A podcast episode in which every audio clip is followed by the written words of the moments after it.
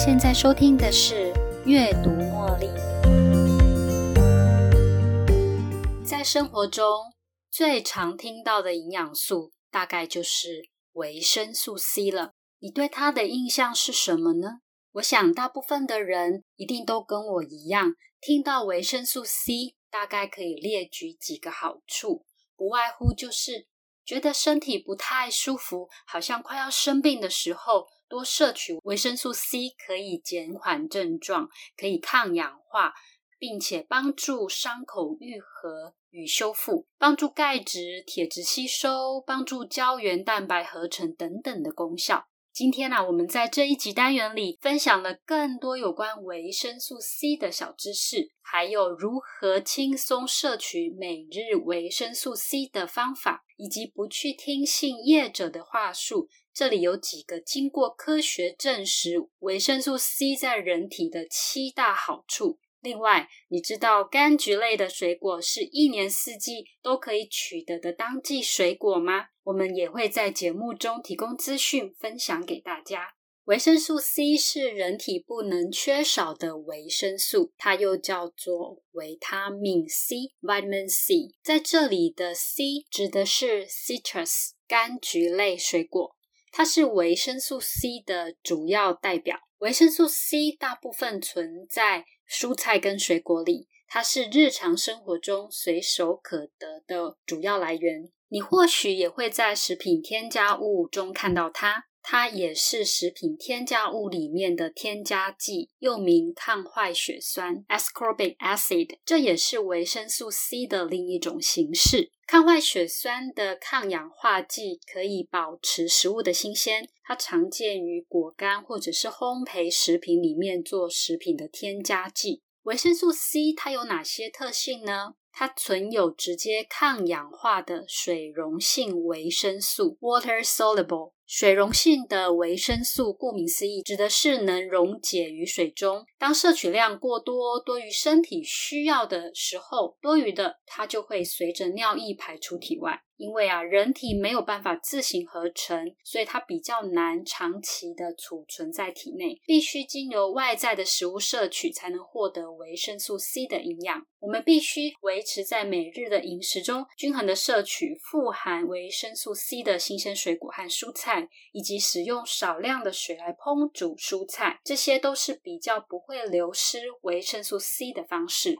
而维生素 C 的主要任务之一，它就是修补身体的细胞。不仅仅如此，它还肩负着帮助体内胶原蛋白合成、铁质吸收、提高免疫系统功能、促进钙质吸收、加速伤口愈合。而它也是抗氧化物的其中之一，它可以帮助分解身体毒素，保护细胞免于受到伤害，修复组织。延缓老化，抵抗慢性发炎，而不当的储放条件与运送的过程，它也会造成维生素 C 的流失。所以啊，我们仍然建议即切即食。如果非得要在冷冻水果跟非当季水果之间做抉择，会建议选冷冻水果，因为非当季水果通常因为运送到市场贩卖时，因为长途跋涉。所以它到达市场时，它的营养价值啊会因此而锐减。至于维生素 C 的建议摄取量是多少呢？美国国家卫生院它会建议成年女性每天的摄取量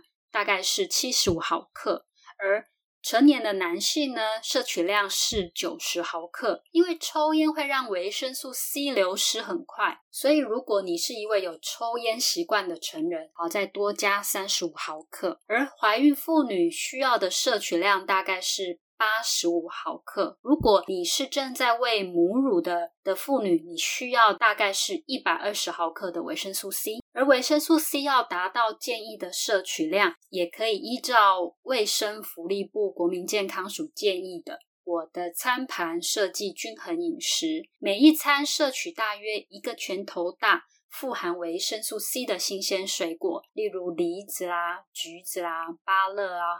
或者是切块切片后，约一个饭碗的分量，就能够轻轻松松补充到国民健康署的每日维生素 C 建议摄取量一百毫克了。或者你也可以利用最近最流行的哈佛餐盘，将蔬菜跟水果占据你的一半餐盘，来摄取每日所需维生素的新鲜水果量。以上这两个餐盘的概念，都可以协助达成均衡的饮食，不会因为啊你对某一种食物的特别偏好而造成偏食，影响身体的健康。我的餐盘的设计呢，除了早晚一杯奶之外，每一餐都要有水果，要一个拳头大，菜要比水果多一点，饭跟蔬菜一样多，豆、鱼、蛋、肉一掌心，坚果种子一茶匙。另外呢，由哈佛公共卫生学院的营养学家与哈佛健康杂志的编辑共同编制，他们规划了。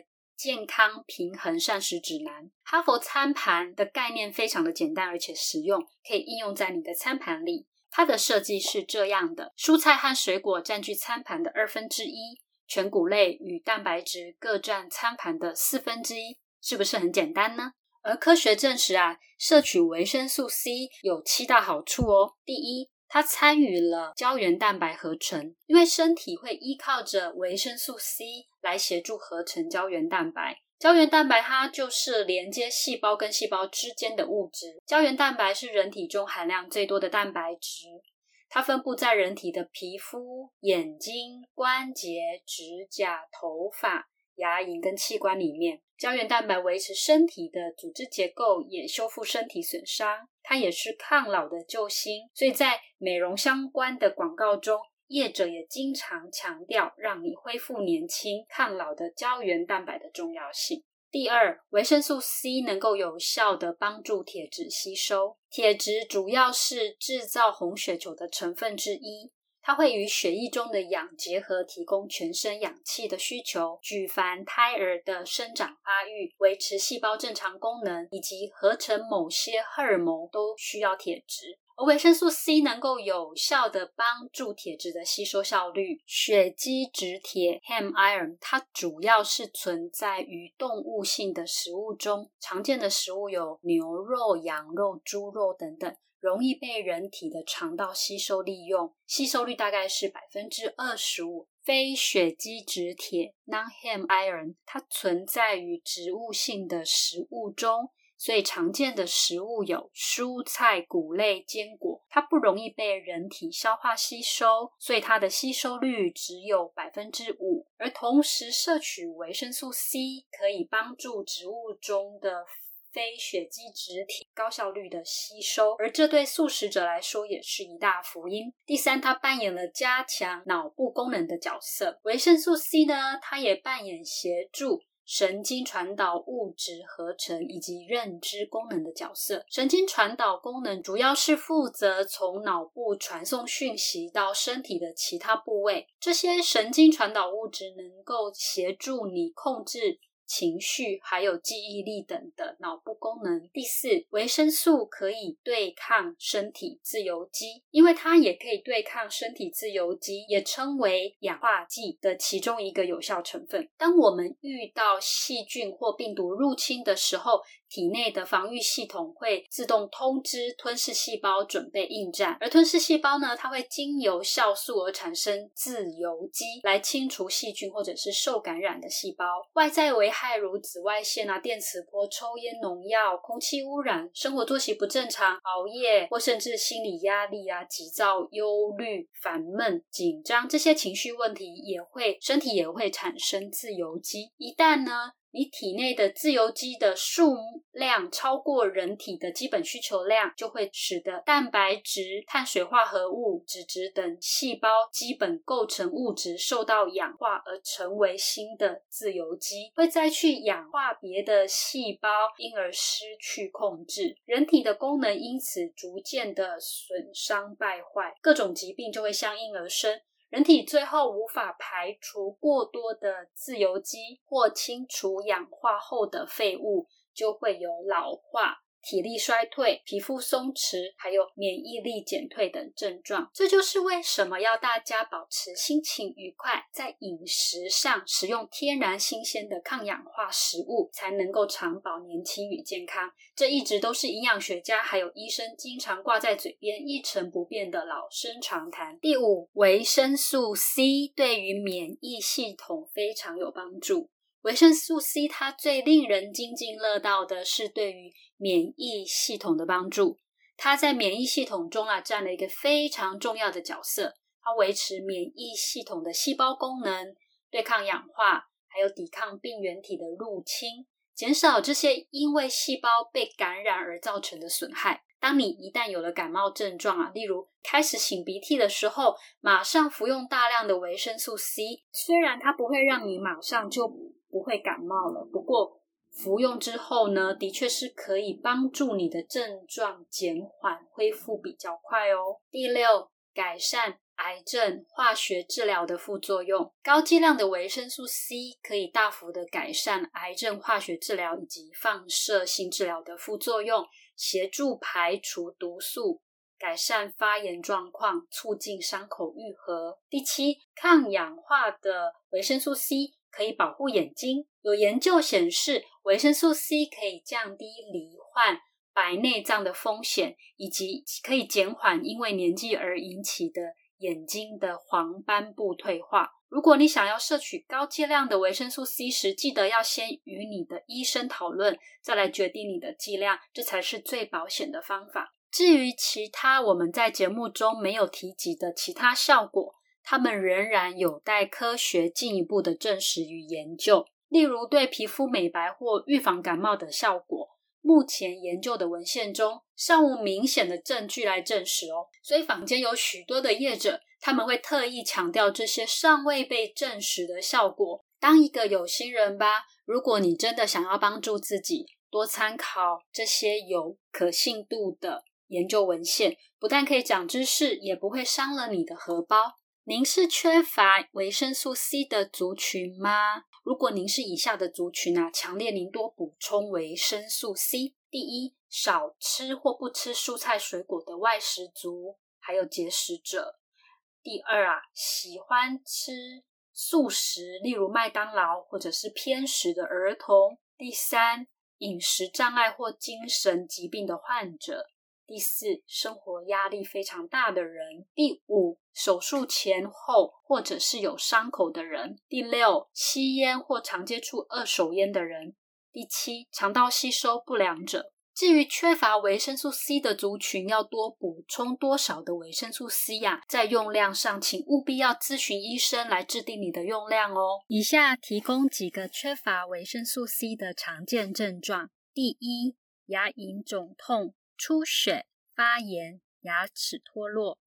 第二，皮肤容易淤血，伤口不易愈合，缔结组织弱化，微血管脆弱。第三，虚弱、疲倦、沮丧，严重者可能出现类似身心的疾病，例如忧郁症的症状。第四。坏血病在现代的社会中呢，坏血病比较少会在成人中出现，但是有时候呢会出现在婴儿身上，这也是为什么要提倡喂母乳的好处之一，因为母乳有足够的维生素 C 去预防坏血病。第五，缺铁性贫血。第六，皮肤容易出血，毛细血管破裂。第七，骨头痛、关节肿痛。那摄取过多的维生素 C 会有什么症状呢？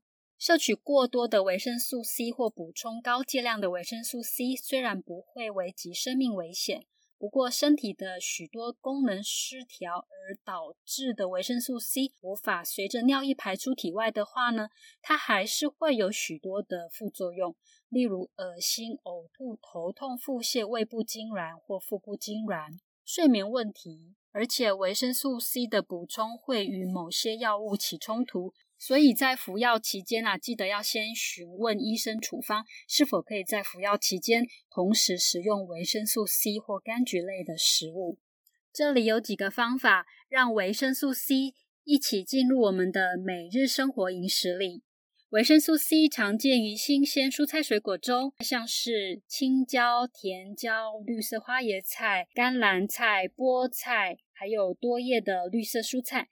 水果类，例如芭乐、柑橘、草莓、奇异果、柚子、凤梨、葡萄、芒果、木瓜、西瓜。蓝莓、番茄这些都含有非常丰富的维生素 C 哦。在这里啊，我们列出了八个小方法，让天然的维生素 C 自然而然的进入我们的每日饮食。第一呀，蔬菜用清蒸的方式，它的营养素啊会比穿烫的方式保留更多的营养素。所以大家在面店吃小吃最喜欢点的烫青菜，如果加热的时间过长，其实能够吃到的营养素啊，真是少之又少。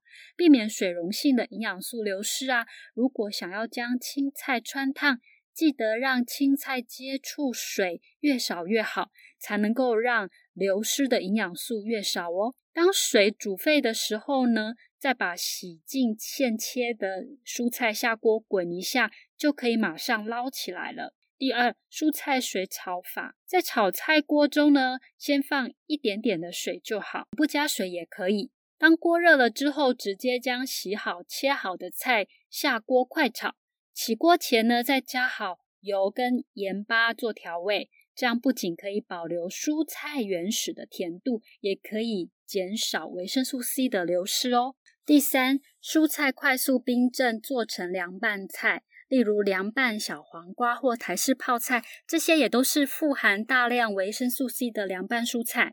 第四，将切好的大量蔬菜跟制作好的美式肉饼或意式肉酱之类的食材放一起，可以当做开胃菜来使用。第五。将新鲜的水果或冷冻蓝莓满满的铺在优格上，也是炎炎夏日的一大享受。或者是搭配英式松饼，还有早餐谷片一起食用。第六。将番茄跟蔬菜沙拉，像是美式高丽菜沙拉或是花椰菜沙拉，加入菜色里，做成沙拉三明治或墨西哥卷饼，也可以搭配鹰嘴豆、低脂沙拉和沙沙酱一起食用。大量生菜。第七，将大把的果干加入早餐谷片，混合跟坚果一起食用。